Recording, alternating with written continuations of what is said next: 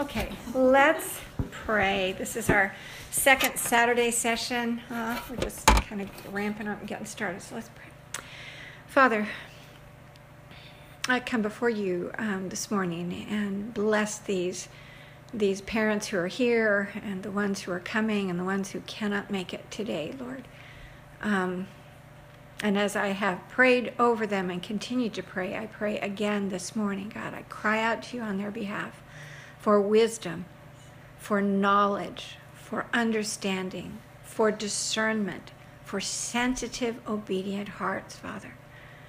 Because with that within them, they have everything they need for life and godliness and raising up the next generation to stand on their ceiling and go higher, Lord, not have to unravel where they've been.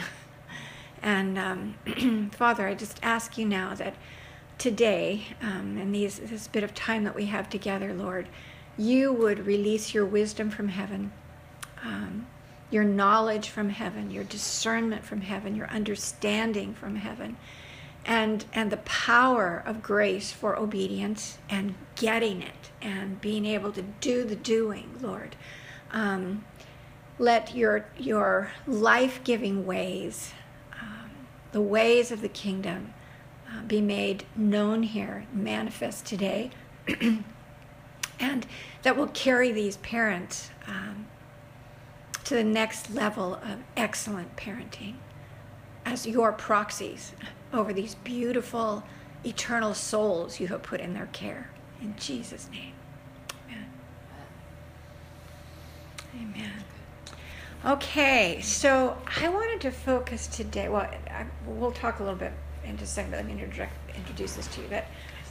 But what I wanted to focus on today is training and versus random responses, because you just get hit with something and then now what do we do, right? There's that in life, and then there's training. And training ought to be 80% of your relationship with your child, and the other 20% will fall just because you happen to have, something you haven't thought about yet, right? So that also brings in something about habits. But I wanted to start us out again. I do hope that you're praying and asking God to give you a whole different way of reading the scriptures, that you read the scriptures through a parenting grid. When I first began to try and do that, you'd read through the scriptures and there'd be maybe three, and you'd pick out and you'd put your little in the margin, parenting, parenting.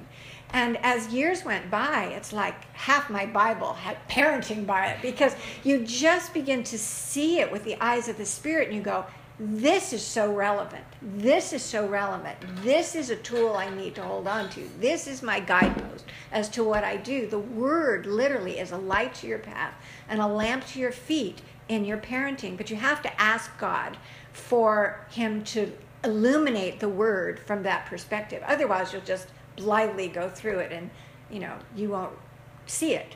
But God will give you eyes to see if you ask for that, okay? So it's just huge. It's your lifestay. So let's just look back for a minute at Deuteronomy 6, right? So anyway, to say that, I'm hoping that you are really spending time meditating in Proverbs 8, because it is a lifeline to you. I actually spent some time in Matthew 13 and the whole parable of the sower. And just lights were going on all over the place about parenting out of the parable of the sower because of the heart issue. You're talking about the heart, the state of the heart of the child. But what do you do as a parent that actually cultivates a heart? You can have a heart that's a path that has been walked on and can't receive the seed, can't receive the living Christ, right? Remember we said parenting is like, take your image from the job of John the Baptist, to go before the Lord, prepare the way, bring down the mountains, bring up the valleys in the human soul of this little child, this little being that he's put in your care, so that he can just walk straight in and have no obstacles. You don't make it difficult for the Lord to get to your child, right? He says, don't hinder the children from coming to me. And if you don't put up hindrances in their heart by how we we shape their responses to life, their actions and their attitudes, right? If we are not forming hindrances in them, Jesus just said, if you don't hinder them, they're coming. I'm in there, right? But you put blocks, you're making it very hard for me. Thank you very much, right? I mean, I'll get there, but maybe I'll get to them. Like I've got a call last night from a friend of mine whose grandson just got, they actually came, and he's in prison, and they came and said, we'll give you a plea bargain for 25 years versus life. And this kid was a delight as a child. I mean, he was just a delight. How did this delightful little child get to hang with a gang, be accused of attempted murder, and the next 25 years of his life? He won't get out until he's 50-something, right? How does that happen? Well, a lot of hindrances, and he didn't have them when he was a child. No child has them, right? So, very sobering. So anyway, back in Deuteronomy, it says, Deuteronomy 6, "Hear, O Israel, the Lord our God, the Lord is one. You shall love the Lord your God with all your heart, with all your soul, with all your might. And these words that I command you today shall be on your heart. You shall teach them." So first of all, I just want to point out again, this business of these words that I command you today shall be on your heart. That's a way of God saying, I've written the law on your heart. That's the new covenant. It's not external to you. It's now internal. That's what you want as a parent. You want a child habitually just doing the right thing, responding the right way, because the heart is right. So you go back, I'm just kind of jumping, I'm not thinking very straight. I didn't get to bed till about 4 either, and then we had kind of an emergency thing last night.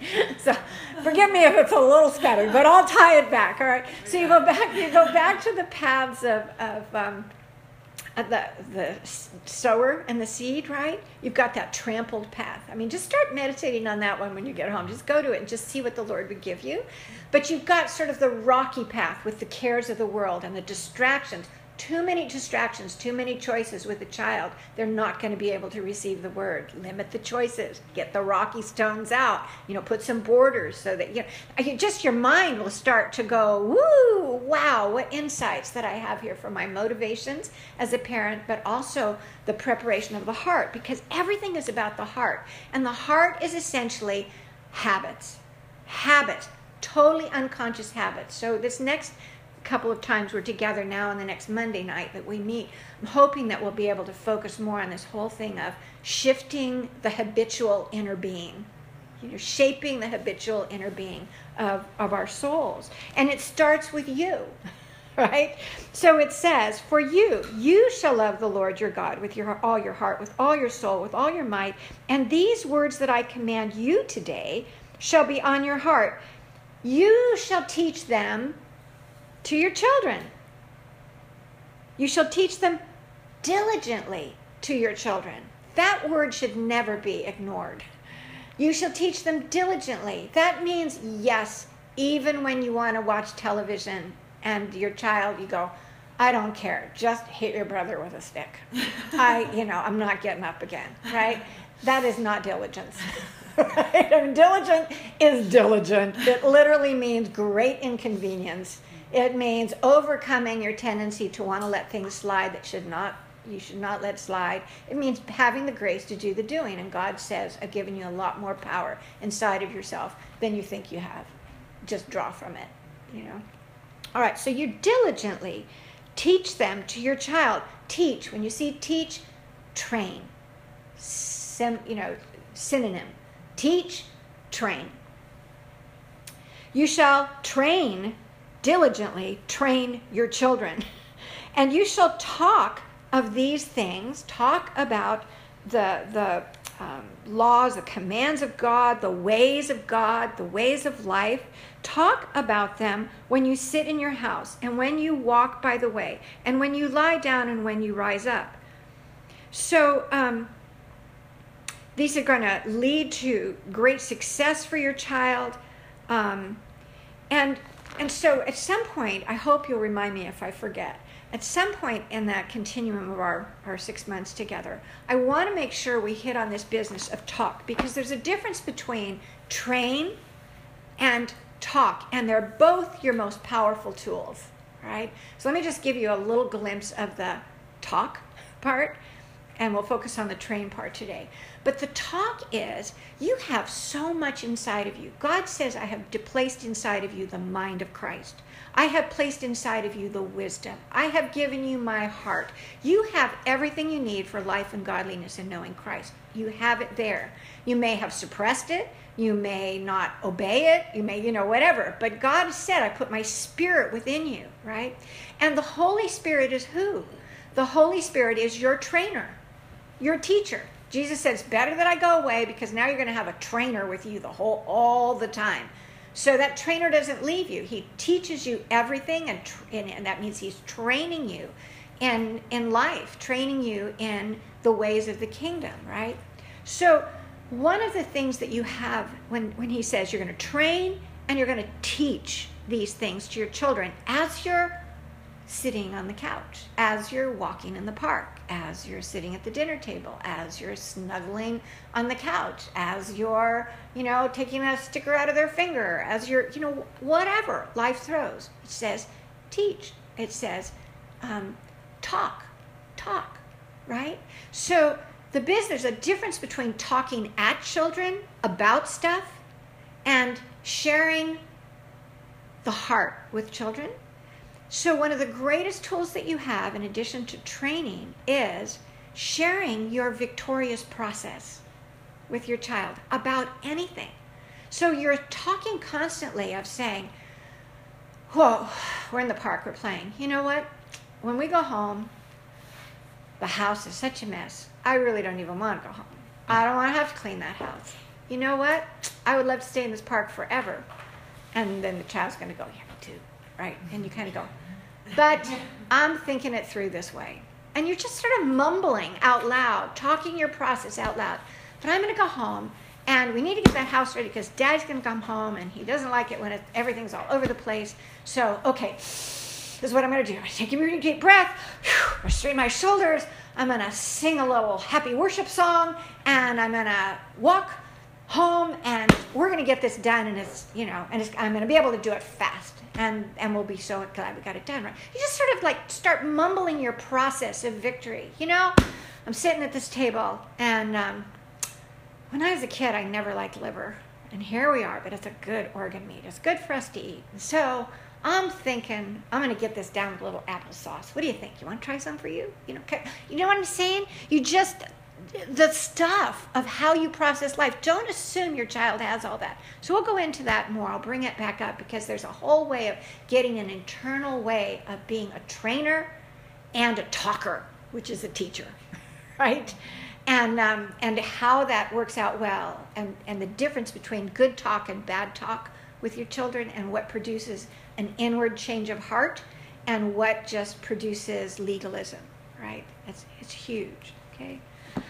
All right, so everything, according to Deuteronomy 6, everything that, the reason God has birthed this child through you, or given you this child through adoption, is he has put a soul on the earth that he has to be born here for such a time as this, and he's put him in your hands to be the steward of this child's life, to be his proxy, God's proxy. You'll read in the scriptures, as a father, so God. He wants you to parent in such a way that you are the face of God to that child. That is very serious. Jesus, it says, you look at Jesus, you've seen the Father. Jesus says, I'm in you, the Father's in me, so we're able to say, my child should be able to look at me and see the Father, see Jesus, see the Father. When we are Christians, we're indwelled by the Holy Spirit. Everybody around us has the right to experience an encounter with Jesus when they have an encounter with me. That's the gospel, right? And that's who we are to our children. So it's very serious, how do we steward? What does God do with me? That's what I do with my child. What does the Holy Spirit do with me as trainer? That's how I train my child. So that's where the word becomes your anchor, right? So everything about how you are interacting with your child in every way as God's proxy is according to Deuteronomy 6, because the ultimate goal of God for this child's life is for them to love him with all their heart, soul, mind, and strength. That's your job. Don't get in the way and let that child's heart be wholly God's in every way. All right.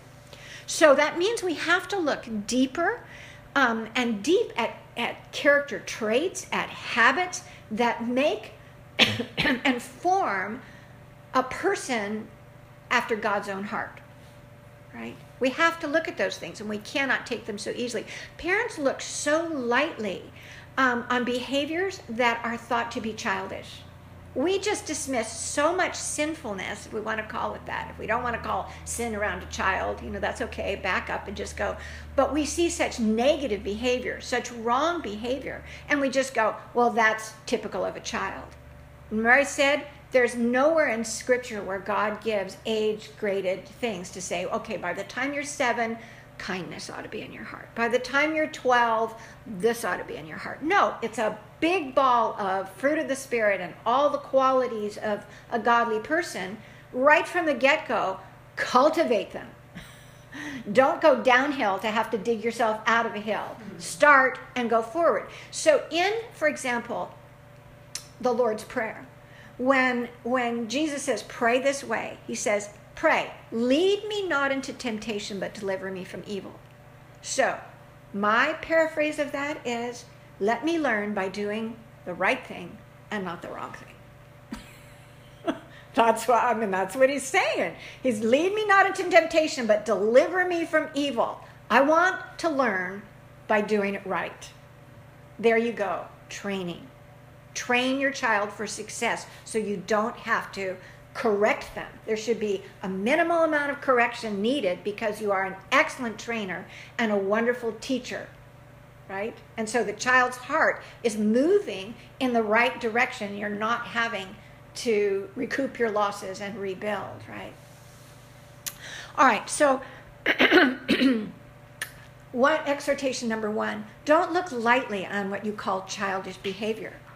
Because childish behaviors, we'll talk a little bit about this too, is childish behaviors cause neurological patterning in the brain.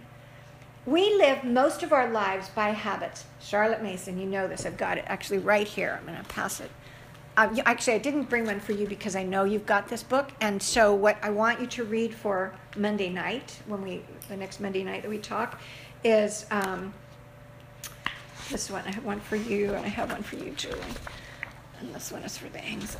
So this is just a chapter out of Charlotte Mason's first volume on home education, and it's part 3, and it's about habit being 10 natures. All right. So when we tend to take childish behaviors and just dismiss them as childish behaviors, and assume that, as most people do, children will grow out of them. Thank God we get out of the terrible twos and it's just a year, or it's just, a short season, or thank God adolescence doesn't last forever. Oh, really? Oh, really? How many adults have you met that you go, you're just an out-of-control 2-year-old? They never go away. How many, people, they're saying now, I told you before, adolescence goes into the 30s now. I go, oh, really? How did that get there? Well, just because we pushed it out. We cultivated it. We now have a habit of an adolescent who's going to die an adolescent, right? Does not just go away. So simple little habits in a child, you have to have these eyes to see. You have to have the way, that's discernment, right? I can look forward and see if I do this. Your wife, or you mentioned a strength that you have. Being able to say, if we start here, We can't get there from here, right? So we're going to have to move to another place if we want to get here, because this road won't get us there, right? So that's a process of discernment where you're looking at a child's heart and going, this little non-essential, non-consequential habit in a child, what does that look like when they're 20? So we started out our first week together, right? And I had you do that exercise of doing those character traits. What are the character traits that make a great follower of Christ, that make an intimate, you could say, what are the character traits that make an intimate friend of God, right? Do it again, over and over and over again. What are the quality traits that make a wonderful mate, a good marriage, right? What are the quality traits that make for a good worker, a good employer, someone in the workforce, right? What are the quality traits that make a good citizen, right? We did those. So those four. So if you're doing that and you're looking at a child who, for example, is, let's take whining, okay, whining, because a bunch of you mentioned that and, you know, on concerns that you had, and it's just a universal, right? Going to a grocery store, there is a whining child. All right, so let's just deal with whining. Okay, it's a very common one. All right, is there anything good about whining? Is there anything good about whining? Can you think of one good thing about whining? It alerts you to a problem. It alerts you to a problem. The whining alerts you to a problem. But is there anything good for the child in whining? All right, so maybe he can think of one, but maybe we'll see. Well, no, I'm thinking like there's something wrong in his heart. Right, so you're going, I've got a trigger, that's good. But now we're looking at the child, the soul of the child. Is there anything good about whining? Is it a response, an initiation into life, a habit, a trait, an attitude, a perspective that is going to lead them into greatness? I don't think so. Okay. All right. So what's in it? Run whining. This is what I'm trying to give you a pattern of what you can do with different behaviors of your children, right? That we just will dismiss as childish. So take one, like whining, and run it through a capital L light prism. Okay. So you're running it through a prism. It spreads out into what is inside of whining. What is whining? Missed expectations, okay? So now I can miss expectations and not have that be whining. So another way we can, without expectations, it's an attitude about missing your expectation. So what's the attitude? Requiring expectations. Entitlement would be one that comes to me. Yeah, so whining is a huge entitlement in the soul. I am not getting what I want. And I want it now. Jeez, jeez, jeez, jeez, jeez. You know, kind of thing. Or, you know, come back or go away or, you know, I just want my toy, right? And you go, whoa, entitlement. You know, how come this is, right? So what else in whining? What's in it? Running through the prism. Anything else? But what are they feeling? Yeah, actually, right. They don't have an other way. So now training is going to come in. I'm going to give you an alternative. But what's the motivation in their heart? What's going on in their heart that they are now coming out with the whining? So it's misplaced expression. As we go, don't express yourself that way. But what is it they're expressing? Entitlement. I deserve it. Whatever it is I want now. From everyone all the time, and don't mess up, right? I mean, there it comes. And also helplessness. I'm a victim. Johnny stole my dog, mommy. You know, I'm a victim. That victim mentality, right? I'm always a victim. You left me. You hurt me. You didn't say it the right way. I didn't get what I wanted. You know, I'm just like being acted upon all the time. Poor me, and I'm so weak, and you're so mean, you know. I mean, it's helplessness, right? Manipulation, right? So right in the heart of it is, if I just whine, I'll get what I want, right? I'm manipulating you. I'll just go, mommy, mommy, mommy, and finally go, okay, you know, here, yes, you can have the candy bar. Shut up in the grocery store, right? I mean, you see that all the time. No, you can't have it. All right, take it, right? Because the whining has come, right? So total manipulation. Complete self-centeredness. Total obliviousness to how the stress levels are rising in everybody, or how everyone wants to get away from them, or you know, or just the destructiveness of the whining to everybody around them. So look at just those few things, and you go, "Whoa, life wreckers!" I mean, how many adults do you know who walk around with a victim mindset, right? They're totally dysfunctional. Their marriages fall apart. They can't hold a job. Every time they can't take any correction. They can't grow. They're just, woe is me. You know, they talked about me the wrong way. And if they would just give me a break, and you know, all of that. The manipulation, the self-centeredness, the entitlement mentality. Those are total life destroyers, destiny crushers, right? And now we go, oh, so we zoomed way out there and we're going, bad, bad, bad, bad, bad. So then you retract back and you go, and here you find Johnny going, Mommy, I don't like eggs for breakfast. And you're going, oh my God. You know, because you're looking out there and you're going, this is not just a childish behavior. This is like destruction in the making. And people, other people look at you and go, it's just all children whine. I'm going, all right, I don't know how that works for you. It doesn't work for me. I don't think that's God. I don't think that's biblical. I think that's a hindrance. I think that is a huge hindrance in the heart of this child. And I'm given by God as a steward to make sure that whining is not habitual in the heart of my child, because I run it through that prism and go, that is not a benign childish behavior. That is the root of something really destructive for their life, right? So now I get all the way back, and now I go, okay, but what do I do about the whining? You know, how do I stop the whining? How do I shift the whining? How do I not cultivate the whining? Well, the very first thing that we have to realize, and it is hard. I said it last time, too, when we were together, either that Monday or that Saturday. If your child is misbehaving, you got to just swallow your pride, and you honestly have to be able to say, I taught them to do that. I don't know how I taught you to do that, but you did not come out of the womb rude. Right? You did not come out of the womb kicking me, or you know, hitting your brother, or being so selfish, right? You just came out this neutral being that had the potential for good and the potential for evil. And now I see a lot that's wrong.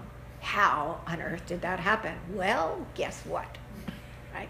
I can't tell you the shock that happened in my mind very early on in my parenting when I realized that.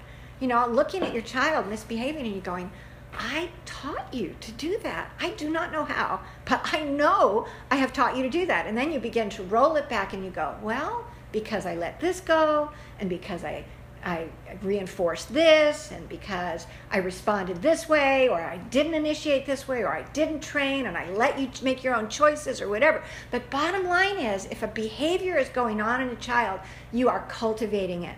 You're doing something that is cultivating that in your child. So just get over your pride, and get over your arrogance, and get over your sense that you want to think of yourself as a fantastic parent, and go, every parent inadvertently, unknowingly, without malevolence in their heart, teaches their children destructive behaviors. And if you teach them, you can unteach them, and you can teach them the right ones. So that's the good news about the bad news, right? So that's what we're talking about in terms of training. All right, so anything you guys want to talk about out of just that part before we'll go on, and then we'll get into specifics on mealtime, I hope. So any things that come up? So I know that I'm sure I've taught my children a lot about whining, but when one of my children comes home from school, I have to retrain a lot, and it's so to the point we want to take him out of school because he will exhibit his friends' behaviors. The woe is me, I know exactly who it is. Uh-huh. Daniel had to sit next to him for 6 weeks. Daniel was depressed by him. Mm-hmm. Our life is miserable. Oh, woe is me. I am the worst person. Not what you believe. We don't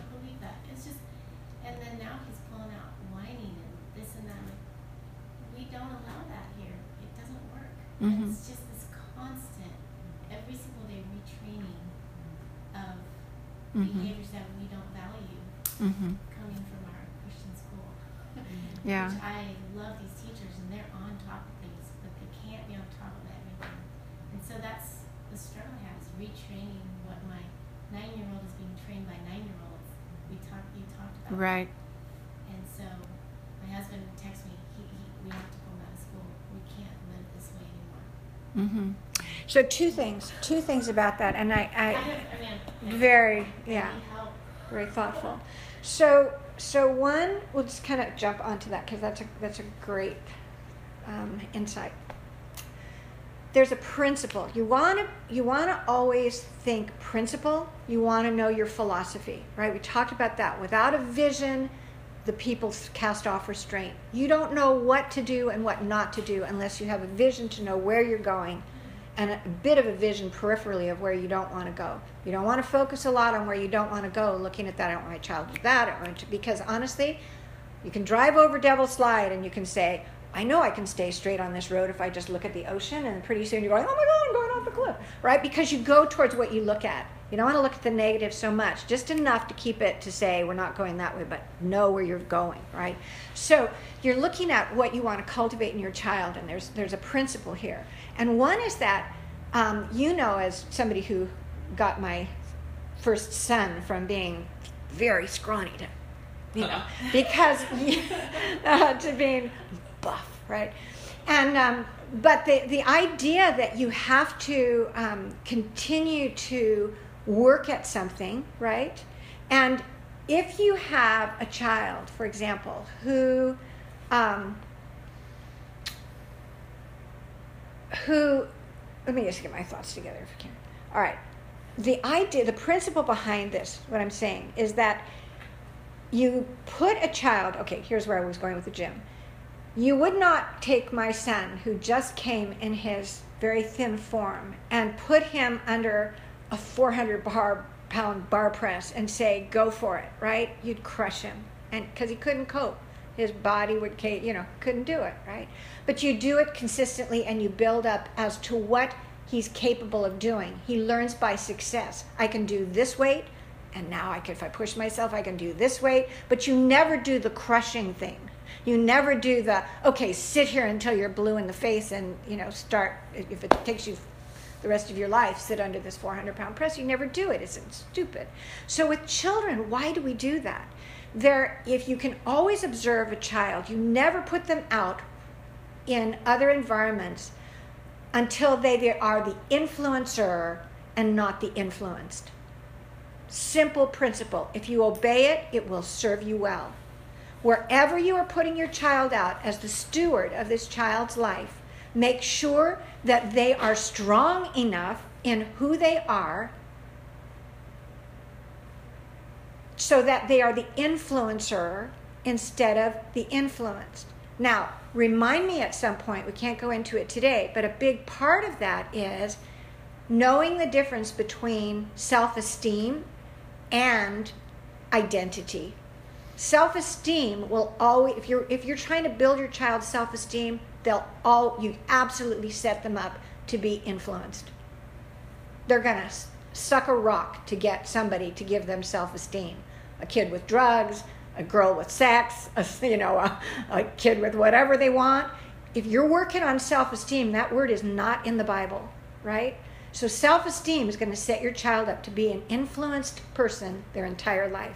Identity, on the other hand, is a biblical word, and will remind me sometime to talk about the difference because it's relevant here. So in terms of what you're talking about with school, if you're going to put your child in somewhere, that environment needs to be your proxy, the proxy of the proxy, right? So you know the values, you know what's going on, or you have no business putting your child there. I mean, this is what is so concerning to me, is how easily we put our children under people's influence in their formative years. It's like you've got a bonsai, you've got a bush here, a tree that you want to bonsai, and you see it's going to look like this. It's going to be so beautiful, right? And you begin to put the little straps around it, and you've got it. And then every time you turn around, you go, here, Mrs. So-and-so, here, so-and-so. take care of my bonsai tree. And you get the tree back and everybody cut the cords off it, and the thing is back where it was. Meanwhile, the trunk is getting bigger and bigger and bigger and can't be shaped anymore. I don't get it myself. You know, if you know where you want to go, then don't shoot yourself in the foot, right? So you come back, and now no environment is going to be perfect, and neither are you. So we're not demanding of other environments what we're not ourselves. Everything will be imperfect. It's how substantially imperfect it is. And if you have your child going out where they're coming back influenced versus being the influencer, I wanted my kids. I mean, when I saw that happen, my husband and I looked at each other and we said, okay, this is not going to happen. Our son is not going to come home from their house talking like Billy. Billy is going to talk like our son, right? Or it's not happening, right? So we did two things. We made our house the center of the neighborhood when we were living in a tract area. We did everything we could to make our house the place that every kid in the cul-de-sac wanted to live, and they did. They wanted to live at our house because I thought, I want to know what's going on. I want to see if my kid's the influencer or the influenced. I want to know the dynamic. I'm not trusting that to anybody. And besides that, I know the rates on pornography. I know the rates on what goes on. And I don't know what their opinion, nice, you know, Millie down the block and Johnny, her husband. I don't know you, you know. I know you like on the surface, but I don't know the you, only God knows. And meanwhile, I'm not putting my kid there. Because I don't know what you're going to expose them to, right? Till I really, really know you. Thank God for family that lives close. So, that's why this household, this property has a zip line. That's right. Winnie the Pooh. All the kids are doing the birthday party here, you know. I mean, absolutely, that's what you do. You just carry that on and let the grandparents keep going, right? So you do that. So you put your child in the environment where you are training them to be the influencer, right? Now, that said, I can bet even money. I would bet a lot of money on the fact that some of that negative attitude is coming from you and your husband. I can absolutely tell you. And I don't know you hardly well, you know, at all, right? But I can just tell you as a universal, you'll look and say, they got that from Johnny. I know they got that from Johnny. And you will not be aware of the fact that you are projecting onto that child despair, negativity, I can't do it. It's coming from you. The vast majority of it is coming from you. So I can tell you I was absolutely shocked at some things when I would go, where did he get that attitude? Where did he get that perspective? You know, I'm looking around outside like, who is influencing my son, right? And then 3 weeks later, you're doing something and you're going, oh my God, got it from me. He got it from me. Look at what I just said. Look at what I just did. Look at the attitude that's in my heart. And I never knew it. Your children are a mirror to you. All right? So if you have a child who is slamming a door, you have a child that is going, no, you know, I mean, I want it now, and they stamp the foot and they whatever. You can say, where did they get that? How did they make up that behavior? But I would bet you even money at some point you got exasperated at that child and said, you will stop that right now. You know, I mean, or slammed a door and just said, you stay in your room, right? Kind of thing. And we're totally unconscious of it. But that kid is not unconscious of it. So the next time they go, well, how do you exert authority when you want to be in charge? You put your hands on your hip, you stamp your foot, and then you slam the door, right? And you maybe only did it once, right? But where they don't miss anything, where they get it. You see a child who scowls all the time. You know, you're going, how did they get so scowly? Hey, Mom. Hey, Dad. Like, look in the mirror every once in a while. Get a camera. One of those, you know, you got them to check out the criminals in your house. Just keep one running so you forget about it and then watch it. Right? My God, I never knew I scowled so much. You know? Okay. So those two things. Check out what you're projecting out of your own life. That has to be written in your soul first, right? The optimism, the freedom. I mean, I can tell you if you guys are super optimistic in your home, if you're the possibility thinkers, if you're the up, you know, the, hey, that doesn't bother us, you're not going to have a scowler in your home. Most likely, if he has a tendency, he's going to get picked up by the wind of the Spirit, and that's going to shift pretty easily. But you got to watch both those things. And I would be happy to talk with you more about the school option. Yeah, what your options are.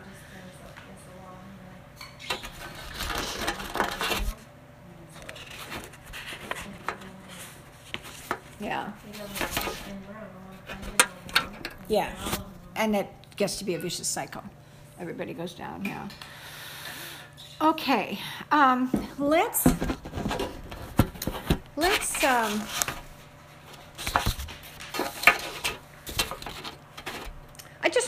want to read you a couple of, okay.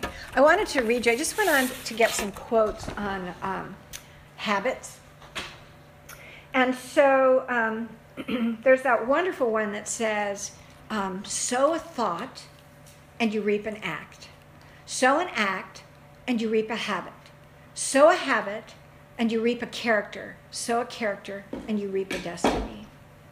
So it's one of those things where you're tracing back and saying, okay, if we start here, where do we get to? You can run it in reverse like a zip line, back and forth, which direction you're going in.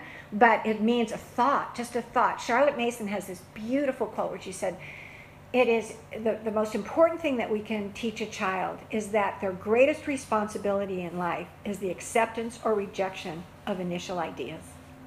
That is so profound. If there's one thing that we need to learn in our life, it is the absolute importance of the acceptance or rejection of initial ideas. Take every thought captive for Christ, right? So, other quotes on habit. The only way we could remember would be by constant rereading, for knowledge unused tends to drop out of mind. Knowledge used does not need to be remembered. Practice forms habits, and habits make memory. Habits make memory unnecessary, excuse me. The rule is nothing. The application is everything. So the wisdom of saying a habit is, you can't constantly be rereading something. Something has to get in there and stick so that if I have to think about walking upstairs all the time, like if I had brain trauma, right? And now I have to relearn speech and where my articulators go. I have to relearn how to get this movement from my brain down to my leg that's going to lift this foot, that's going to bend that ankle, that's going to get me on the stair, that's going to transfer my weight, right? You're doing that constantly. If you had to live like that, you would expend so much energy, you would die very young. Literally, you would burn out. You couldn't expend that much energy and survive, right? The vast majority of your life is all done on habit. It all becomes unconscious, right? Except the new things that you're learning. So what does that say about training a child? And you're just going, it's unfortunate when parents are, here's a child who's 5, 4 even, but then later, and a child will not remember to say please when they ask for something, food at the table, let's go to the mealtime, right? They don't say please. You go, how many brain cells does this child have? And what can they actually remember? And they can't remember to say please. So you've taught them not to remember to say please. That's a fact. You've taught them not to remember. You've taught yourself to remember to say, you need to say please. So you've got a wonderful habit there that you've got that just comes out and goes, need to say please, need to say please, didn't say thank you, right? Like, hello, Gertrude, my name. It's like a parrot, right? The parents are trained to remind the child, and the child has learned a habit to say, I won't do anything until I'm reminded. Bad parenting, right? And we can break that one in one instant, right? Okay. If you are rude, cynical, habitually sarcastic, or pessimistic, your life options are going to be very limited. Roll it back. What behaviors in your children are cynical? What behaviors in your child are rude, right? Rudeness is not just a child hasn't learned a right behavior yet. Rudeness is something you taught them to do, right? So that's not going to serve them well. your options, your life options are very limited. And so you're looking at these childish behaviors and going, no, that's not okay. Because God has very high designs for those children, right? A nail is driven out by another nail. Habit is overcome by habit. So when you think about training, you're thinking about training in a habit while you're taking out a habit. So nature abhors a vacuum. You know, you suck something out, something's going to suck in, right? So you're always doing two things at the same time. If you're correcting a behavior, you're correcting that behavior to remove it, but you're at the same time putting in a positive behavior, right? So a habit is going to be changed because you're building another habit. And habits, there's a bunch of good ones in there, but I'm not going to read them through. All right. So let's just talk on this thing for a minute. Repeated behaviors create neurological tracking in the brain that then progressively and incrementally, sometimes fairly quickly, just relegates that behavior to an unconscious habit. I mean, asking a child, why did you hit him? And he says, I don't know. And you go, liar, liar, house on fire. You know, say something. Why did you hit him? And you want the child to say, I hit him because. Mm-hmm. And then give you this, you know, thing. You go, he goes, I don't know. That's an honest answer. You know what? I just reacted. He took my toy. I punched his legs. You know, I mean, he doesn't even know how to say that. You just go, somebody does something, you just go, like that, right? And he did. He did. Why? Because he's done it before, and his brain has a neurological track that when this happens, this triggers this. Why do children whine? Because they just put a rut in a road, like our, you know, our wet thing out here. You drive a car through there right now, and the whole thing is going to be a rut that any time a car goes in there, it's going in the rut. It's going to follow the rut. You see a road that's been well-traveled, and there's a hump in the middle, and the tracks are here, right? Well, woe be it to the car later on who wants to get out of the track because it's, you know, heck of hard to try and figure out how to, you know, make a left turn and get out of that track and onto some other high ground. That's neurological tracking, and, it, you know, you can look at it in a scientific way, but I'm just giving it to you in a very practical way. Every time your child does something, that has put one roll through there. You go through it twice, you go through it three times, you now have a well-worn road with tire tracks and a hump in the middle and humps on the side, and that is going to go there. So when you want to catch the little foxes with little children, you start out, you want to catch the little foxes. And if you don't, you've got to realize that there is, whatever they did, it is much more likely that they're going to do it again. And if they've done it again, it's double. It goes up logarithmically, you know. It's twice as, it's four times as, it's 16 times as likely, you know, that they're going to do it again. So being able to be diligent to shape the behaviors, to shape the attitudes. And remember with the child, you're not shaping their, you're not expecting a child to make an intellectual choice.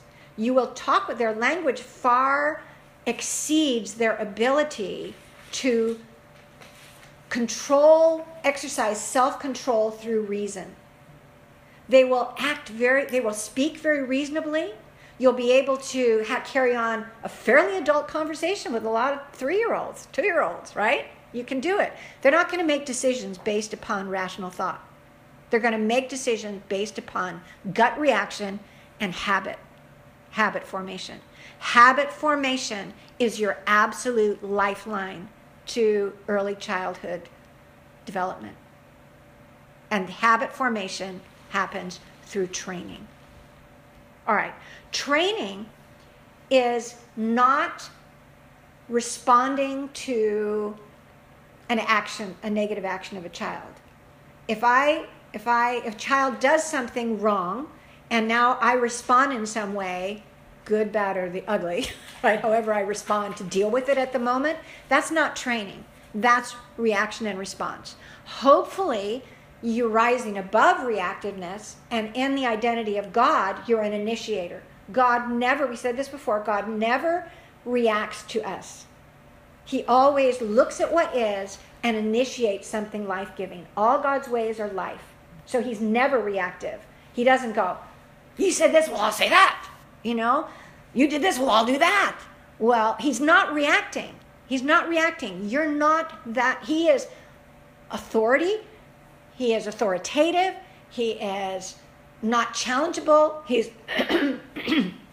He's not in a war to prove himself, right?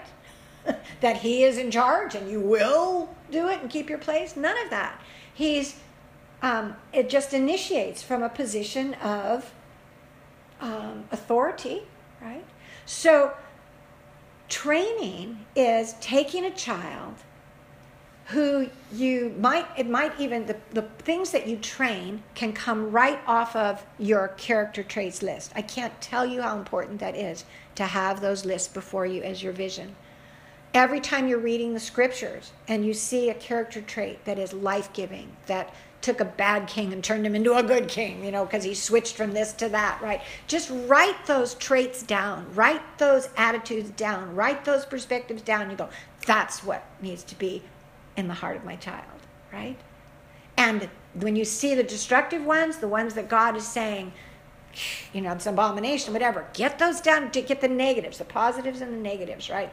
So you know what you're training into and you know where the warning signs are. The whining is your thing. So the negative, anytime you see the negative, that's your clue. Ha ha! I have not filled that void with this, right? And then you go, get your training hat on, and there you are. 90% of what you do, I'll change that number probably sometimes, I'll say 85 or 40. You know. But anyway, the vast majority of what you need to be doing with your parenting is training your child before they have faced something.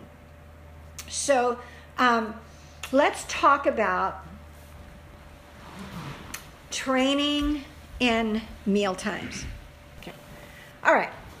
So let's talk about meal times. Now I gave you an assignment that was, I think, a really interesting assignment. I hope you found it interesting. To be able to look at the character traits that we put down, right? We had, I still haven't gotten the ones from Ian or the others. I'll just have to write myself. But so let's just take the ones that were the followers of Christ or others. We talked about these character traits of loving God, good listener, obedience, perseverance, patience, prayerful, forgiving, sacrificing, charitable, dead to self, I added a few, self-controlled, empathetic, faithful, self-aware, honest, loving others, loving self, caring, kind-hearted, disciplined, submitted to God, which really is submitting to authority, right? Peacefully, evangelistic, peaceful, not reactive, generous, joyful, giving heart, selfless, humble, thankful. All right. We could go through here, just this list alone, let alone the other lists and then the composites that you're going to add more to out of the scriptures. And we could take probably half this list. If you never, the assignment I gave you, I said, let's pretend the only time you have with your child ever is mealtime. And you have been given the task by God to train this child up in godly behavior, to love the Lord with all his heart, soul, mind, and strength, so there's no offenses, no hindrances in the way. So these characteristics are what you are to cultivate in the heart of a child. You could do half this list through meal times: meal prep, meal participation, and meal cleanup. You could hit so much of all the lists that you have in just that. So what I did for you is to work up, this is such a simple little thing. I hope you don't go just too silly and simple.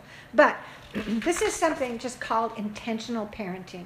That's what we're talking about here. We're talking about, I don't want to just go back and go, how come my child is this or how come is that? I want to intentionally be parenting, right? Well, so you just write this thing on intentional parenting. Monday, such and such a date, right? And down here, you've got 3 sheets of paper. One is called home activities. What are the things that we're going to be doing today, right? We're going to and you're writing them all down. The child, if it's a young child, you're going, the child's going to have to get dressed. You have to do the morning routine of blah, blah, blah, blah, blah, right? Then there's going to be interaction with siblings, playing with siblings while I get breakfast, right? Then there's eating together breakfast. Then there's getting ready to get out the door to go to school. Then there's the road to school. You know, just break it down, all the things you're going to be doing at home, or you know, we've got to run to the grocery store, we're going to do whatever, right? But you're putting down, but mostly like the activities you would be doing with the child. We're going to read some books, we're going to go to the park, we're going to something. And then over here, so you just have that listed down. Over here you're going, what character traits and behavioral habits can I train through this Deuteronomy 6 day of being with my child? For whatever part of it, you know, you're together, right? So now you're doing Deuteronomy 6. He's saying, train and teach your child while you're walking in the park, while you're getting dressed, while they're doing everything is a training experience or a teaching experience or a corrective experience. You've got three categories, right? So you want the majority to be training and teaching and the least to be corrective, because lead me not into temptation, I want to learn by doing what's right. If you're doing these two well, you're going to have very few of these corrective ones, right? All right, so you just do that. You do that for activities for home, for any given day, and you're doing this. People the child will relate to. What character traits and behavioral habits can I train when they are going to be with Miss Sarah, when they're going to be, we're going to go and over at my friend's house or something, right? You're telling the people they're going to meet. They're going to have a playmate over. What can I be training? What am I thinking? I'm working this list all the time. Now, I learned this because of being a homeschooler. And the homeschooling aspect for me, what it triggered for me was I believe that children should not be doing a lot of formal education until they're about 8, till they're neurologically ready to do it. Does that mean they're not learning? No, absolutely not. It means they're learning everything, but they're not learning it through the rigidity of what actually stresses them. You know? So they're learning in a natural form. So this makes so much sense to me, because in my mind, I'm thinking, okay, by the age of 5, I want my child to know their colors, and I want them to know their numbers, and not only their numbers, but I want them to be able to. And so I've got my whole thing inside of me that I'm saying, these are the abilities that I want my child to have. But as I'm going through life and we're in the park and we're starting to look at rocks and I'm going, ha ha, sneaky, we're going to count the rocks, we're going to take a few rocks away, we're going to throw a few rocks away, now how many are left, you know? You're setting the table, you're going, oh, we have 12 people for dinner, you know, what does that mean altogether if we add this place with that place, you know? So you're just teaching it during life. That's what Deuteronomy 6 is. Only you're doing that now with the soul issues, the habit formation of the heart, because you know where you're going. You've memorized this list, and you can work it in for everything, right? And does that make sense, right? So now I'm putting down home activities. I'm putting down people the child is going to relate to and places that we're going to go. So let's say... So you just do this for your day, the same way you do your calendar. You just do this as a mom, and you know, or a dad, right? You'd write down for you, do it for yourself. This is when I'm going to be with my child. This is what we're going to be doing. What am I thinking in my mind? What am I conscious of that I am training into my child so I can take advantage of every opportunity? All right. So let's talk about meal times and what it is that, how you can train any of those character traits and habits of the heart that are God's design and desire for your child. Just name any off your list and talk to me about how the context of meal prep, meal time, and meal cleanup can be a training experience, a cultivating of any of those things. Anything come to mind? So I think we were thinking about the kind of, you know, working against the entitlement piece and working toward the sort of participatory piece. And I think the one thing we tried so far is having him set the table and be like a really part of each end of the experience, not just the eating part. And I think that that's, for him, ownership is actually really, really, it's a natural inclination. He likes to have a job, he likes to have that sort of sense of ownership. So I think for us, that's the counterpoint to the entitlement a little bit. Mm-hmm. It's a great counterpoint to entitlement. It's a great counterpoint to entitlement. And I can tell you, a child comes into the world with an absolutely insatiable desire for competence. That child is trying to figure out, that baby, how do I get my hands so I can see it? How do I get my hands in my mouth? I mean, everything about a child's existence, everything about a human being's existence, but especially a child's existence, is they are absolutely, insatiably obsessed with wanting competence. When we begin to throw roadblocks to their getting competence by doing for them what they should do for themselves, they get angry, they get entitlement, that we because we're taking them out of the road they should be on and cultivating that. I mean, a one-year-old who's walking can pack a spoon to a table and put it on the table, right? And a one-year-old can take a spoon off the table and be guided to the kitchen to put it away while everyone's putting something away. And they will not be whining.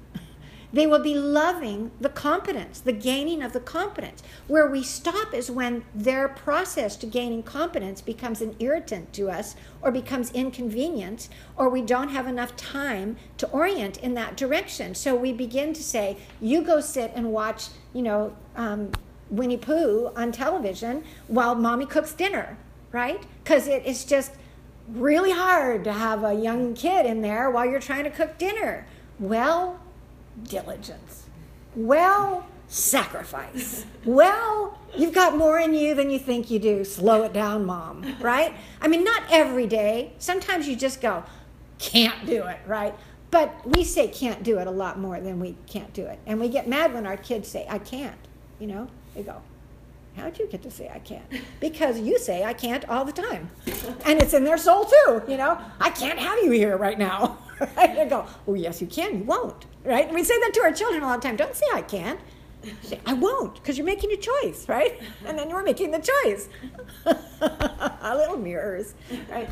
So, okay, so the idea that right there, you've got breaking an entitlement spirit. An entitlement spirit comes with somebody who's just played the prince, who's just played, been in the position of the little princess. Well, why wouldn't they act like a brat when they've just been served and do you want this much on your plate, dear? And how about this? No, that's not your favorite. Oh, okay. I'm going, come on, it's food, and some gratefulness and thankfulness. And so if you cultivate, honestly, that you kind of look at that and you say, so what is going to break the back of entitlement? So you started now and said, well, I can run entitlement through a prism and go, what feeds it? What cultivates it? What fertilizes entitlement, right? Being served all the time, being pampered all the time, being taught, they have more choices and more opportunity to express their opinion than anybody else in the house. That 2-year-old does, or that 5-year-old does, or that 6-year-old does, right? Nobody else gets the privileges they get. Well, no wonder they feel entitled. Stop giving them the privileges. Treat them like a regular human being instead of like this coddled princess, that if you want. How many of us, even with young children, you put this baby in the high chair and the baby starts going, meow, rah, smash, meow, rah, while you're trying to get them to eat and you're going, just a minute, okay, mommy's coming. I'm going, what did you just teach that child? Snap, do it, mom. I'll deal with that one when they're 16, right? You just get that little baby out of that high chair and go, don't eat until you're quiet, No, and you can usually wait for mommy over here, right? And you go back, and the moment they're quiet, they go, oh, quiet people can eat in their high chair. And then you go, and you break it, and you come something. But to let them run, things like that. So you work for competence. You work to now give them an alternative, right? So children can help plan meals. Very young children can decide. You get them a list of vegetables that you're all going to like, and they've got pictures, and you're deciding and saying, okay, let's plan the menu with Mom, right? And they figure out carrots are for Tuesday and broccoli is for Wednesday, kind of thing, right? And so what else? What else can you break the back of entitlement with? Get them out of themselves and into competence. They'll always choose competence. They'll always choose competence because it's an obsession, a godly obsession. The thing, we talked about allowing your children to cook with you, and I have quite an age range. Yeah. And they all want to help at the same time. But one in particular, I finally started letting my 5-year-old help. Uh-huh. Not that, like you said, I just want to get done. Yeah. But he just, Mom, please. Uh-huh. So I finally just let him, and he is finding him more peaceful. Yes. Because he's happy. Mm-hmm. He's like, it's a mess, Yeah. But he actually loves to cook. Yeah. And so when the other two, the littlest one will kind of hang out and throw stuff places, but the older one doesn't care as much. Yeah. So in a way, they're not arguing. So it's kind of calmed the whole environment before dinner, which I thought would be the opposite. Now here's a hint. It's absolutely, and Susan Sanchez, who couldn't be here today, she sent me texted me a picture of her kids at the kitchen sink, and we had just had this her kind of private session, and we're talking a little bit about all the food thing and the eating thing and the entitlement, whatever, and it like flipped her whole time around with her kids. I mean, the meal just, I'll let her tell her own story of some things that just shifted, where now it's a delight and everybody's participating and people are not complaining, because they've been a part of it all.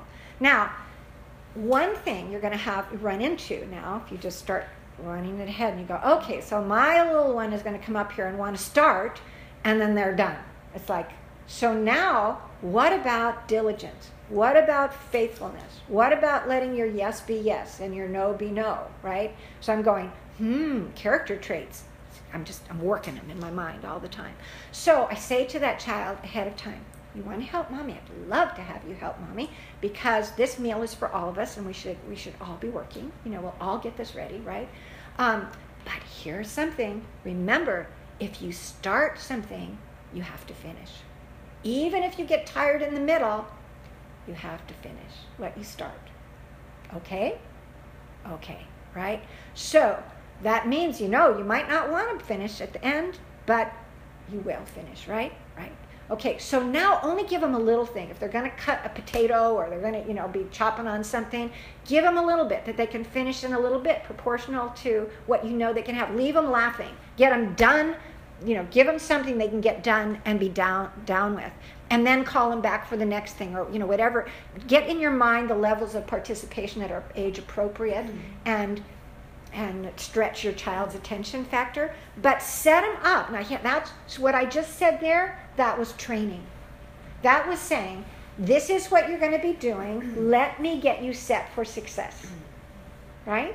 Because I don't want to have to be the one who says, no, you can't get down. You need to finish this, right? No, I don't want it. That's my worst backup fallback plan. I want to have them prepared for success. So I think ahead, what am I training? Stick to a task until you finish.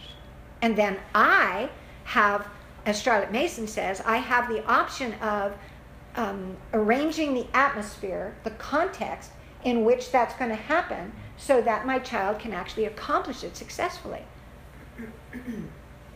So I'm not going to say, here, scrub the floor, for 3 hours kind of thing. Where it might be, here's a square of the tile that's yours. Right? Okay. So I'm training. Okay. So pick another one. What else can you? So breaking entitlement. What else can you do to pull in positive behaviors? Mealtime.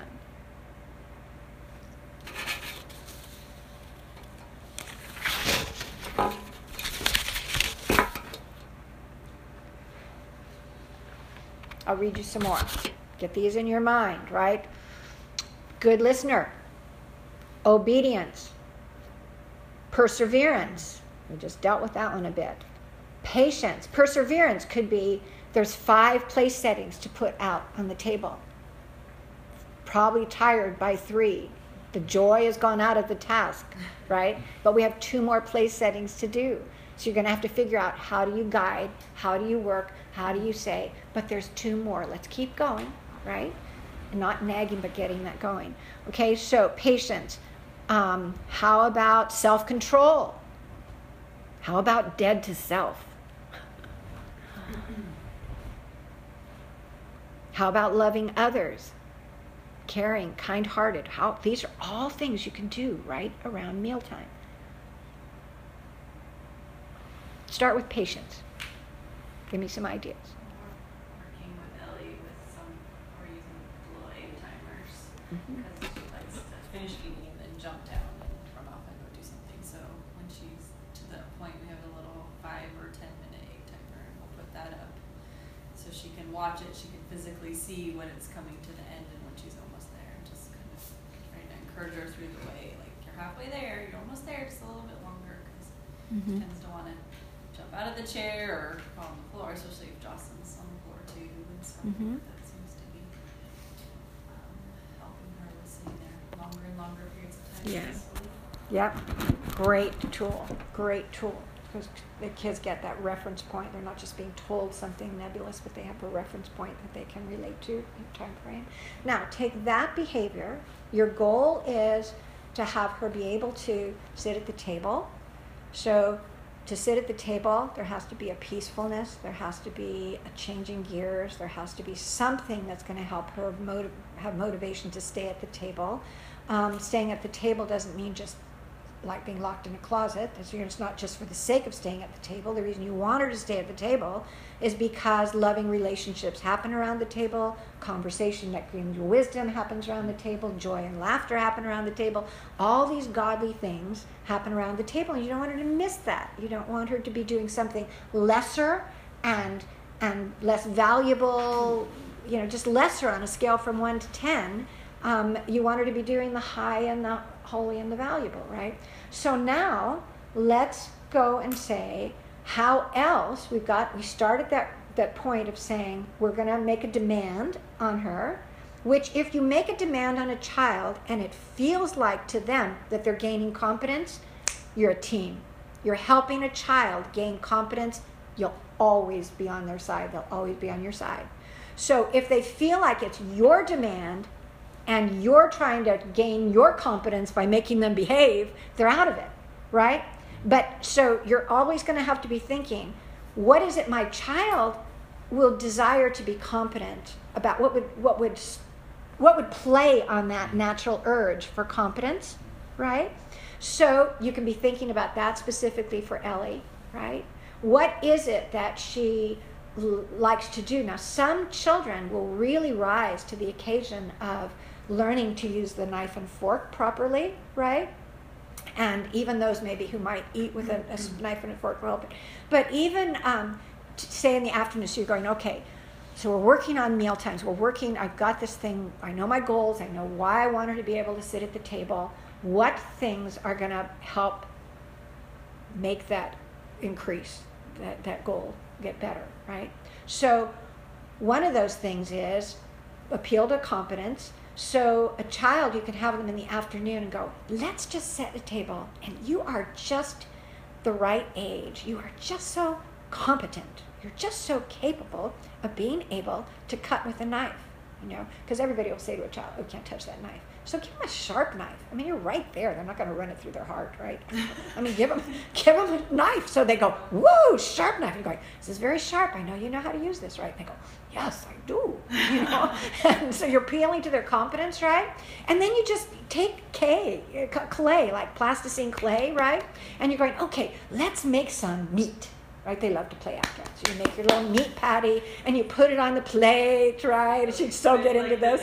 Like spend an hour the other day cutting Play-Doh. With a knife, yes. And so now, thousands of pieces on the table. Exactly. So now you're going to add a little more to it. You're going to pretend that it's the food, right? So this is how you're going to do it. And the fork goes this way and the whatever. And you just short and sweet, but you're doing that. And you go, you can do that for Daddy tonight, right? We won't tell him. But you just get there and you just start using your knife, right?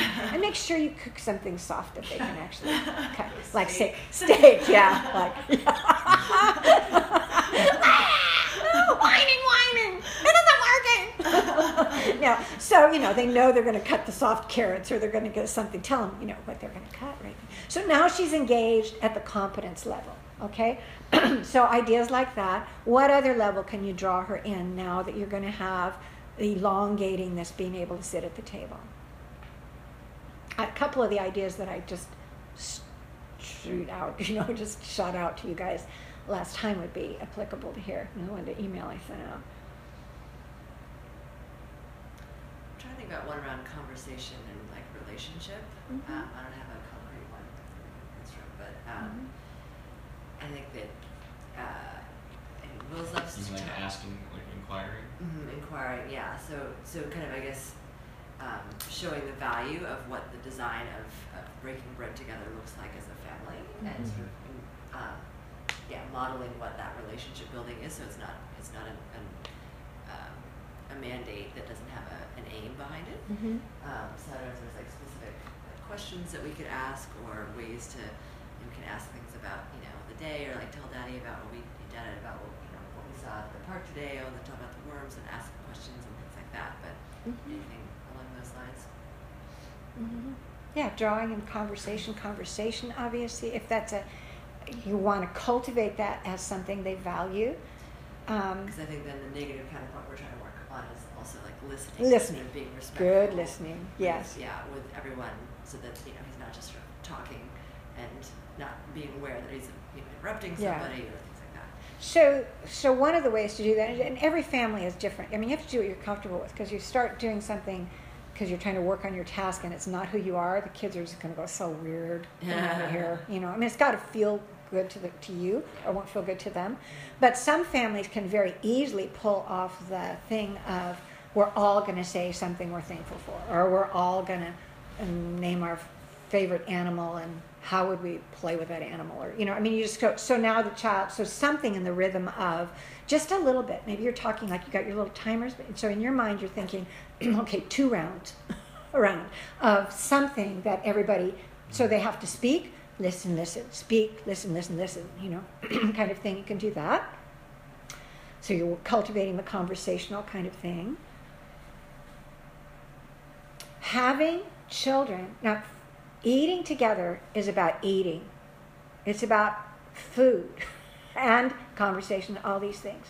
So we've talked about this, with a number of you guys. So having children come to the table hungry is really important initially. Later when they're older, that's one thing, because they've got the habits of the conversation, they've got the habits of the staying put, the whatever. But your greatest hook for meal times is a child who wants to eat because they're hungry. And if you've got a child who really wants to fool around and not engage in the social context of mealtime, have them come to the meal starving. Really hungry. Like the last meal they had was noon and it's now 6:00. And that kid is primed to eat, right?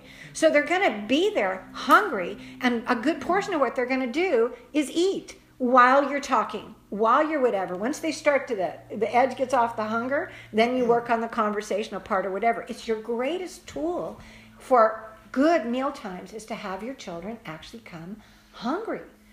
And so the American thing of the snacking, all the time, it causes a lot of havoc at meal times, because kids, honestly, you're thinking it's 5:00, you should eat, you have to get to bed, at 7, you got to get this in your stomach or whatever, you're not going to have enough, did you have enough calories or whatever.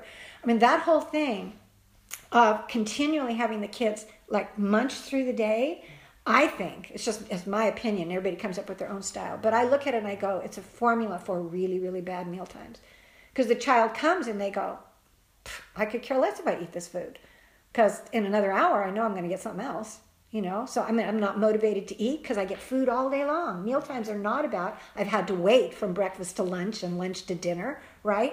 It's, I'm eating all day, so what's new? I'd rather get down and play with my toys. So, So your greatest thing is, honestly, having the children be hungry. I feel like they're hungry all the time. Mm-hmm. They'll eat no matter when I feed them.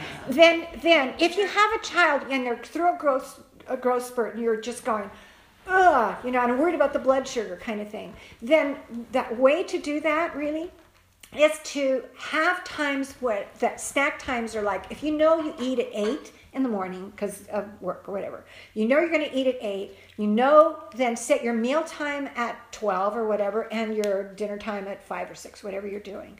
And then in there, in your own mind, you go, the snack time is going to be at 2 or the 2:30. The snack time is going to be at 10:30 in the morning. But it isn't all the way through there. And they know they're going to have to wait for their snack, right? They're going, Mom, I'm hungry. You go, okay, snack time's 10:30, right? So their body gets on a thing. Their soul settles down. Everything good happens in a child's heart when you can get their body, soul, and spirit in line with habit. Habit of time, habit of action, habit of thought, habit, all of that. Habits in these early years for children is absolutely your mainstay of what you're trying to do. And you do it body, soul, and spirit. This totally lines up with dog training. I told you, yeah. The best 15 minutes to train the dog is put the food down and make him sit and then do the 15 minutes of training. And then there's so much about child rearing that parallels animal training. Right, and I have learned not to bring it up because parents can't handle it. She doesn't like dogs, but it's totally true. Awesome. He has a book already. Everything I need to know about parenting, I learned by training my dog. I tell you my dog. That's it. Yeah. I don't know about the forgiveness part. And yeah, but some of the things. Yeah. Kingdom dogs. Yeah. Kingdom dogs. Prayerful. Yeah. Evangelistic. Yeah. I trained helper dogs. That's true. Yes. Servant dogs. It's true. Yeah. That's true. I brought them a couple times. But, okay. So, do you get the idea? What I want to do is not so much for my goal. My goal for you over these 6 months is not so much to give you these little snippets of tools and actions to take. Those are valuable, but they're only valuable if you know why they're valuable and how you can extrapolate from that and think principle, because the principle will bring 15 different ways in your mind of how to do that. Yeah. What is it? Teach a man to give a man a fish a day. Teach a man a fish, he'll eat for life. There you go. Yeah. So give a parent a technique and they got through an incident. Mm-hmm. Give a parent a philosophy and they've got techniques for a lifetime, if you want to call it techniques, or they've got approaches that you've got, your way to go forward. So okay. Can I just clarify the sort of pattern that I think I heard you say in terms of, all right, so we've got to, we understand, starting with the godly traits, that we want to instill, mm-hmm. and knowing the ones, that are highlighted by the counterpoint, the negative one that we observe. So we can, so start with the negative, back it up to, okay, this is the positive, this is what we want to instill. Okay, so then we think, okay, great, we've got a habit of perseverance. Yeah. And so that's, that manifests as like stick to a task until it's finished. Mm-hmm. And then I wrote down sort of like 3 steps. One is like preparing them for success. So, all right, you're about to do this thing. We know we always finish what we start, right? Right? Okay, even if we get tired, okay. So you have that little conversation. That's like prepare for success, mm-hmm. step 1. Step 2 is like right size the task. So, pick something that's the appropriate amount of time or challenge level, and so that they leave like positive and smiling, laughing, whatever. And then I think the third part, which I don't have as clear, is like, reinforce the message or something, like kind of a way to tie it up. Okay, that's a good thing to bring up. So I just finished a really good book. It was written, it's not a new book, it's maybe 18 years old or something, called Great Expectations. And there was so much good stuff in there. There's things that I thought, I got my big X through there, But there's just a lot of good stuff. And then I also read a book that had on rewards and reinforcement. So let me just speak to the business of the I don't know if you meant by tying it all together, if you were looking for a positive way, reinforcement. Yeah, is there any way to conclude it, or is it just like, oh, okay, you finished cutting the potato, hop down. Thanks for your help. Yeah. Bye-bye. All right. That's pretty much it, okay, is what I would say. Okay. Because if you get into the, parents do super praise. We talked about this, right? Parents do super praise of children. It's just our habit. We're so love them, and they're so cute, and we're so pulling for them to do the right things at the right time. And so it's us, wow, that was great. You go, honey, he just like put a fork on the table, you know? So it's like the kids feel that. They'll act like they're drawing it, but now you're doing it because you're trying to build self-esteem, and you're trying to give them positive reinforcement. Like, if you put the fork on there once, if I really go gaga over this, you'll put the fork on there twice. You know, you'll want to do it tomorrow night, right? And it's a total backfire. Every study that I've been able to read and look at says the business of looking to give all that positive reinforcement actually gets a child off of their internal deep satisfaction of accomplishment and onto reward seeking. This is one of the main positive aspects of an Ambleside education and Charlotte Mason's philosophy of education. She knows that a child is born a person. The person is hungering for competence. And in that competence itself is the deep reward God has built into the soul of an individual to keep them moving forward to greater competence. It is a self-satisfying, self-rewarding internal mechanism God has in the heart of a child. If you start distracting them from that and substituting artificial rewards, you'll addict them to artificial rewards. You'll take them out of their God-given strong drive for competence and wean them over, or what's the word? I'll transfer them over onto going, gotta have a sticker on the chart because I went pee in the toilet. Gotta have a something, right? So we actually inadvertently start doing these tacky, useless, artificial, gotta have it from somebody else because we're building their self-esteem kind of thing. Versus just letting them be satisfied with a job well done. They know they did a job well done, or you can just say to them, wow, that was a job well done. You feel good about doing that job? You should. That was a job well done, Or you state, what I noticed? And you don't even say it at the time. So you're working on your perseverance, right? And they stay with the task, and you're tucking them in at night, and you're kind of telling them their story, and you're laughing, and you're talking a little bit and snuggling up, and you go, you know what? I just wanted to tell you, I just thought about this. I noticed that when you were chopping that potato, you looked like you were getting a little tired. Like, it was kind of a big potato. But I noticed that you stuck to it, and you finished it. High five, dude. That's called perseverance. Say that word, perseverance. They love to say big words. Perseverance, right? Right? And that's it. That's it. You don't even give it at the time, right? But so what you're cultivating, your principle is what you want to cultivate in the child is a completely self. You know how we talk about a child who can't self-comfort, right? We're talking about that with Joss, right? Saying she goes in her crib and cries because somehow she can't comfort herself. So take that awareness. That's an awareness, a self-comforting, a self-sense of satisfaction, a self-sense of well-being. They don't need you. You shouldn't addict them to needing everybody else's opinion about what they've done to feel good about it. You've now weakened them in every way. That is a big mountain come up in the middle of their life that you're going to have to get down. So just don't mess it up in the first place. Stay out of the way. Don't put a hindrance, right? So let self-satisfaction be self-satisfaction because it's good and righteous and will serve them well. I don't need my boss to come by and tell me 7 times I'm doing a good job or I'll feel crap about myself, right? I don't need that. Will's daddy time, just a dance. Okay, no, that's yours. Sorry. For those of you listening, that's on her phone. Okay, so I just want to make sure it wasn't somebody saying, come for Will's. Okay. So anyway, okay, enough said. Any questions about that? how you can work that. That's back off the artificial praise. Yeah, really stay away from tacky rewards. Yeah. You know. Well, it's helpful, I think, especially just to disconnect in time. So there's not like a conclusion where, okay, I finish a task and I need to have some kind of external validation. Mm-hmm. But I love the sort of later on, like, oh, by the way, I noticed this. Because they love to be seen, right? Yes. They love to, and kind of are reinforcing the principle that you taught them at the beginning, which is, remember, we finished tasks.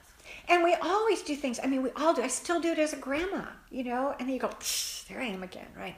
So, but the business of feeling like we should comment on a child's behavior all the time, like they need our comment, they jump over a log. Wow, good job running or jumping over that log. You're so fast. You're so something. You go, what would your life be like if everybody around you was commenting on your behavior? Just treat them like another person, right? Like you would treat any other person. Wouldn't you hate it if you went to work and everywhere you went, some nurse was saying, well, you just put that IV in, so great. Or, I like the way you smiled at that person. That was so reinforcing. You go, I would like it if someone said that. Yeah. I don't have IV skills, so that's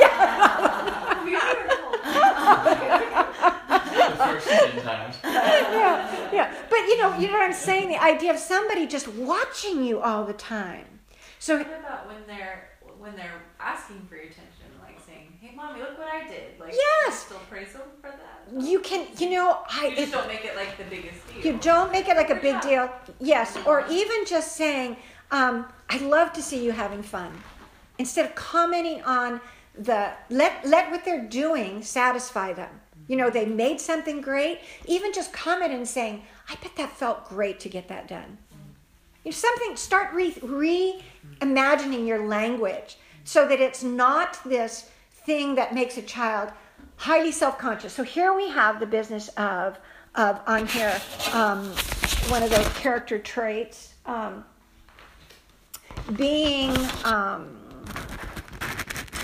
talking self-aware, being not so self-consumed, right? Being other-focused. But how can they be other-focused when they stay the center of attention, your attention all the time? So everything they're doing, you're watching. It's very important for children that we all want to watch them. They're so blasted cute, right? But a child who is honestly on our screen, all the time on the big screen of mommy and daddy, and their eye, they know. You'll see a child looking over now for a while. Like, are you watching me? Watching me now? Watching me now? And you're going, yeah, I'm watching you now. I'm watching that. I'm watching that. You know, and you go, that is like robbing the autonomy of a child to just live their life and not be your screen time, right? It's just, it's dehumanizing. And yet, and we just pass it right by. We don't even think about it. We just that part of it is really not good for a child's soul, and you end up having to wind your way back and undo the fact. So if you're going to watch them, most of the time, try and do it when they don't see you watching. God, look at you! You're so cute. But then when you notice that they're going to turn around, busy yourself. Do something. Otherwise, they live life to be a show. Now what have I put in their soul? Yeah.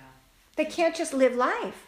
They're just so, we've actually conditioned them to be absolutely self-conscious. Does she think this is cute? Does she like that? Does he like this? You know, they've lost their ability just to live their life in peace, doing what they want to do. So is the principle there sort of comment on the intrinsic satisfaction that you're hoping they're having? So like comment on, wow, it looks like you're really having fun doing that. And sort of name what you hope. Or was that fun? Yeah. You know, you don't have to be the one who's the commenter. Mm-hmm. You can just go, did you feel good about doing that? Mm-hmm. Or did... So you're getting them to focus on their intrinsic feeling versus... Or you can say, I bet that felt great to get that job done. Mm-hmm. That was a lot of work. Mm-hmm. That's cool. So not all the time. It's okay to say, that was great. I'm so proud of you, and I love this. You do such a wonderful job. And absolutely. It's just that we are like so overboard. It's every little thing. Good job, buddy. Good job, wow, super, whatever. It does not serve the soul of the child well in the long run. Okay, so we have about 8 minutes here, and any more questions, interaction? I want you to think about the mealtime business, because if you get it around mealtime, if you get the application of the principles I'm trying to give you around one thing, don't make it so broad, like, I gotta apply this here, there, and there. Just think about the mealtime. All these characteristic traits, right, that you got, and you're gonna make more, and you're looking and saying, what's the negative? And you're writing down the negatives, and anytime you see there, you've got your trigger, a negative, going, wow, gotta jump into the positive, right? I'm not gonna let it pass and think it's just a childish thing. I gotta make my plan, right? So now I've got my little thing that's intentional parenting going, here's an activity, how can I teach this quality, this trait, you know, that we need to begin dealing with, right? And now focus it on your mealtime. And the reason that I don't say just mealtime, but I say meal prep and meal cleanup is because the child, your children, should be a part of all of that.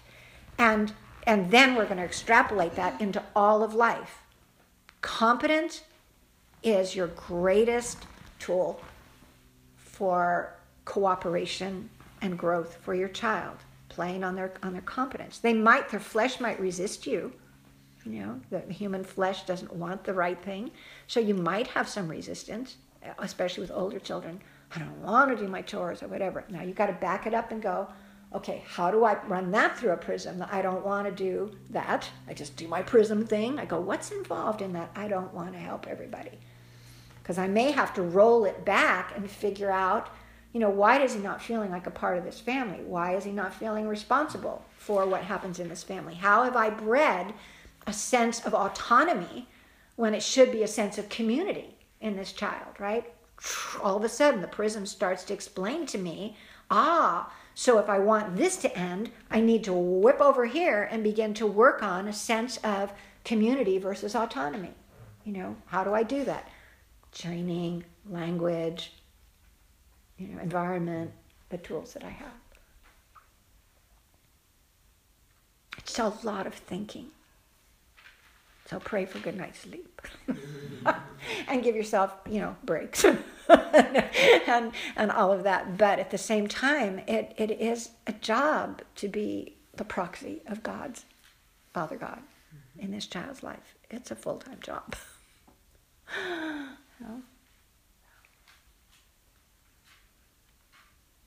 So anything you would like to be talking about on the Monday night call, anything or the next... anything you want to be bringing up. I'm just kind of some of the things that you guys spoke about of parenting weaknesses and parenting strengths, and then the 3 behaviors with your children stuff. I'm just trying to kind of keep those in mind and work them in organically as we talk, rather than zero in on each of them. But I want to make sure you get what you want. I think peacefully receiving no. Mm-hmm. That's good. Okay. Probably somewhat universal one. Mm-hmm. Mm-hmm. Yeah. So run that through. When you know, we'll talk about it more. But now take what we learned. You're going to take. So he throws a temper tantrum, or he just gets mad, or says no, or scowls, or you know what's the manifestation of that? He's not peacefully receiving no, right? What's the heart attitude that is being expressed? And you're going to look down that list and you're going to go, so what's in a heart attitude of not peacefully receiving no? And you're going to go, oh, it's this one, it's this one, it's this one, this one, right? When I run it through the prism, wow, destiny breakers right there. Mom on duty, right? So now you look over at those positive traits and you begin to say, what's the counter to that? And then how am I going to build that, which is like putting the foundation under the house. If you're always kind of looking at a house where the foundation is crumbling, you're never going to get your results. The house is still going to tilt, right? So you go back down and say, what's involved in the human soul that will not peacefully receive no? And as you, yeah. Because one of the things Jan's taught us with Ellie is the training to get her in the right habit forming. So going back and practicing what it would have looked like if it would have happened the right way, or he would have said yes. So after there's a tantrum, let the tantrum work itself out, and then having go back to the exact same point that you were, and just say, hey, we're going to practice what we should have done, or how we could have done that in a better way. And, so that's really seemed to help Ellie, is actually going through the process of trying it again, and then like, that was great. That's how we're going to do it next time. And but then also sometimes prepping her ahead of time for when we know they're going to be in those situations. Hey, we practiced this. We know how to do this. Yeah, so let's plan. That's been a great lesson for us. The training. So that I'm so glad you brought that up. So the whole thing of, remember we started talking about the neurology and the rut, right? So if you have a bad rut, a rut that's going in the wrong neurological channel, you've just cut a swath through there where they've done something wrong, the best thing you can do is not let another one go through the wrong way and another one go through the wrong way. But the moment there's been one the wrong way, always get it done the right way. So you're countering that. So however long it takes. So I actually saw Ben do this, I just because it just quickly comes to my mind. But here was Maddie at church, and he was saying, Maddie, we need to get in the car, right? Now there were some things wrong about this, and you can always be perfect, get it better. But so he's, Maddie, we need to get in the car. And Maddie was kind of running around in the foyer, and then he was distracted. And he was kind of talking. He said, Maddie, you need to go to Mom. We need to get in the car, right? So it was like 3 or 4 times, which was not good because you're looking for first-time obedience, right? And that first-time obedience, if your children are not obeying the first time, it's because you've taught them not to. So own it. So that was, teaching her not. She didn't have to do it until finally he said the time where she really knew he meant it, right? But what he did was, I think she said something, no, or whatever. And then he actually went to her and he said, okay, so here, let's try this again, right? And then she actually said, oh, okay. So she stood back and he said, Maddie, it's time to get in the car. And she said, okay. And then she left. But he brought her right back to the physical spot where she had blown it, right, for that part of it. So literally, I love that because you've got the imprinting of I'm in the exact space with the exact choice to be made, and now I've made the right choice. If she had made that right choice in another room, it wouldn't have not as been as strong a training. You bring them right back to the spot, the physical spot, because your body, soul, and spirit, right? And your body actually begins to imprint, right? It's all connected. So bring them right back to the same spot and just make sure they leave with the successful experience of doing it the right way. Do you have quick advice on, I've started to do a little bit of... That's okay. Go ahead. But just try that again. And I think I'm doing it too close to the... Yes. Because then he learns again. Try that again is not a good... You don't want to use that. So, I've heard people say that, but I have never found... You got to really know how to work that one right, because in some ways it's a threat to a child, and it comes right down to, for example, in meals. When I said the business of a child, for example, never saying thank you or please or whatever, but your child has now trained you to be the one who reminds them to say thank you and please. So it's the same way with try that again, because they've already they have just trained you to give them a second option. Right. So I'm trying to figure out how to reinforce, how to give them the option of imprint the right behavior. First, you have to tell them. Well, she's saying you still lost it, and you can practice it again, but it doesn't change the outcome. That's the difference. Well, but for example, saying that try that again is a way to, you can use it, but I would use it very little, because ultimately the child is just getting a second. I know you have to leave, Julie, so you had to throw it. That's okay. I made a promise. Yes. Okay. Okay. So rip all your pages out. Okay. I'm afraid it would follow through. I wanted to say something real quick about reinforcement, because you were talking about not reinforcing, it's bigger term. But my middle child hasn't slept since he was born, so. Dude, I'm willing to do anything. He said, I wish you a Snoopy snuggle doll. Anything. Yeah. And he just wanted a Snoopy snuggle. And he did it. He slept through the night. And I was amazed because he hasn't since he was born. And so I was at the mall and I'd forgotten. I walked into my car and I'm like, Snoopy doll. My husband said, you have to bring it home. I was like, Where am I going to find a Snoopy doll? Anyways, all that said, Hallmark was amazing. Had a bunch of Snoopies, if you ever need to know. So I got out of my car, that thing about not wanting to get out of my car because I already packed the other kids. I got out of my car, got that Snoopy doll, and Mike changed. He changed because Mommy followed through. Mm-hmm. So I mean, I value don't always give him the sticker, like, good job, you did it, but that one thing for him, he saw that Mommy could follow through with the promise she made. Yeah. And something that I really struggle with because I forget. Yeah. Yeah, that's good. So I just wanted to share that actually, that reinforced Mommy's follow through. Yeah. And he slept 4 or 5 nights in a row after that. Yeah. He's going back to not saying he only got sick right after. But there's hope. Yeah. And you know, the whole thing, you need to know, we all know it, but we need to remind each other, nothing is black and white. And so that's why I want to talk principle and not just the technique, because you can get so legalistic with a technique that you lose the ability to draw from Proverbs 8 that gives you the wisdom, where it says in Proverbs 2, wisdom is going to give you the ability to do every fair and equitable and right thing at the right time, right? So that times are different, kids are different, situations are different, but as a principle, get your principles down so you don't jump the road, you know? Yeah, so good, thank you for sharing that. Good to have you, Julie. Yeah. And I'll try to get connected to my computer. Good, yes. My husband fell asleep and then someone woke up throwing up, so I was like, we'll just... Yeah. Well, you know what, let's try it, you and I together, before the Monday, okay? That's what I did with Susan.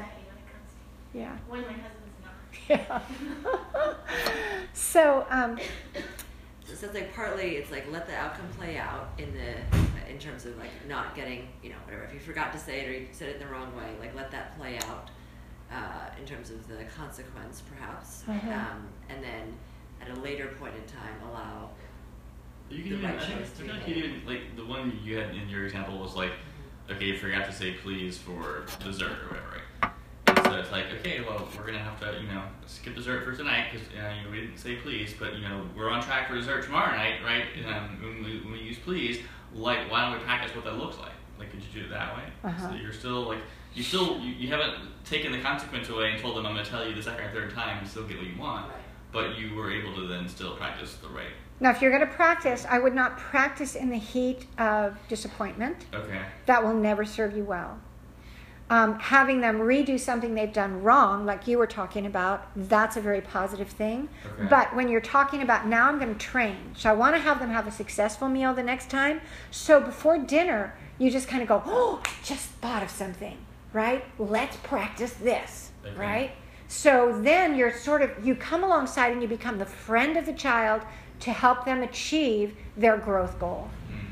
They wouldn't put in those words, but that's what you're doing. She comes alongside and go, I just remembered the business about the please. Let's practice because I know you can do it, right? And then you do it. Somebody, you know, the other parent, or you do it yourself, or probably better if the other parent did it. Thank God for moms and dads. And then you practice it beforehand, set them up for success. Mm-hmm. But I wouldn't do it at the time to say, okay, now say please, but you're not getting it now. Until tomorrow, but good thing you practiced. And all of a sudden, this swirling contention and adversarial thing gets in here. You're not a friend now, you're the... Yeah. That makes sense?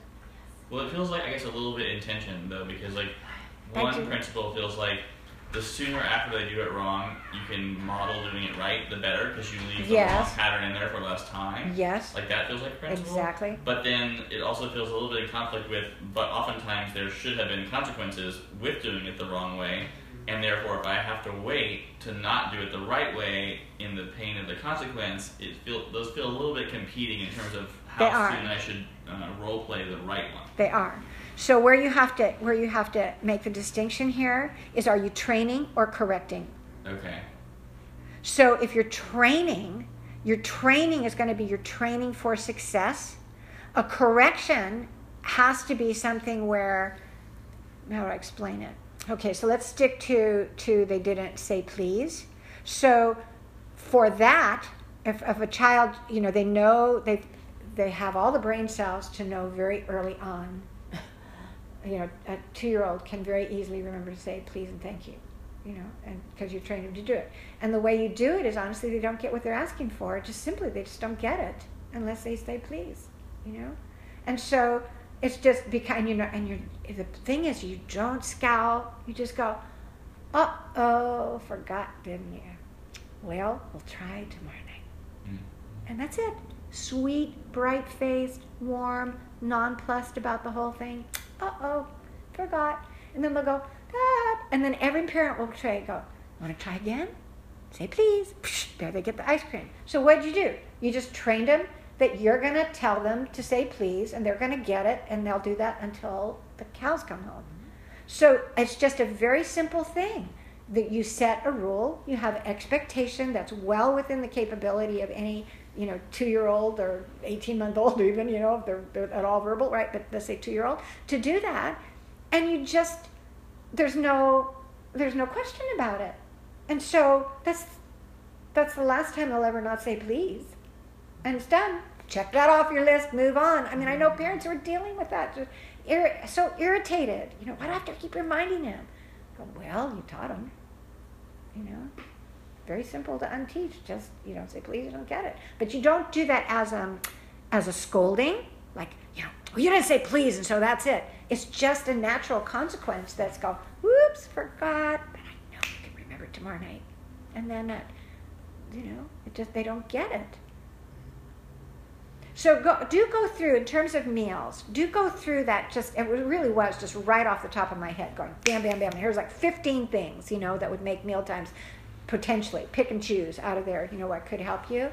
But the whole idea of not putting food on the table, huge step forward to having a good meal, because they're not looking at the bread. They'll always want the bread. They'll always want the rice. They'll always want the mashed potatoes, because we know it's addicting, right? This is mashed potatoes. Ian gets it, yeah. So anyway, go through that list and begin to say, okay, do any of those now trigger those character traits? So let me pray for you.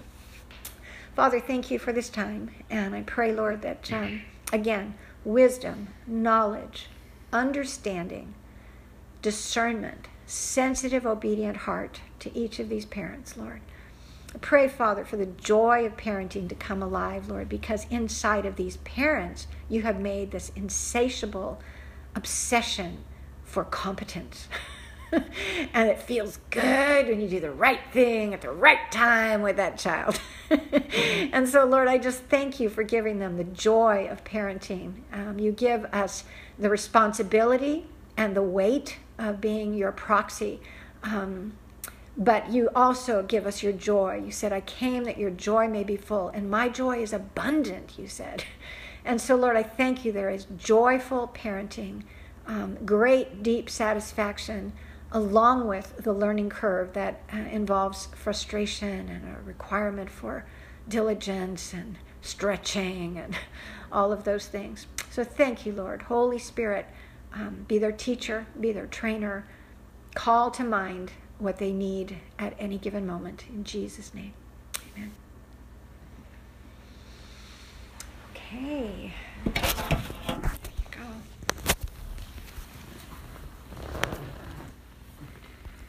So, and I wanted to pray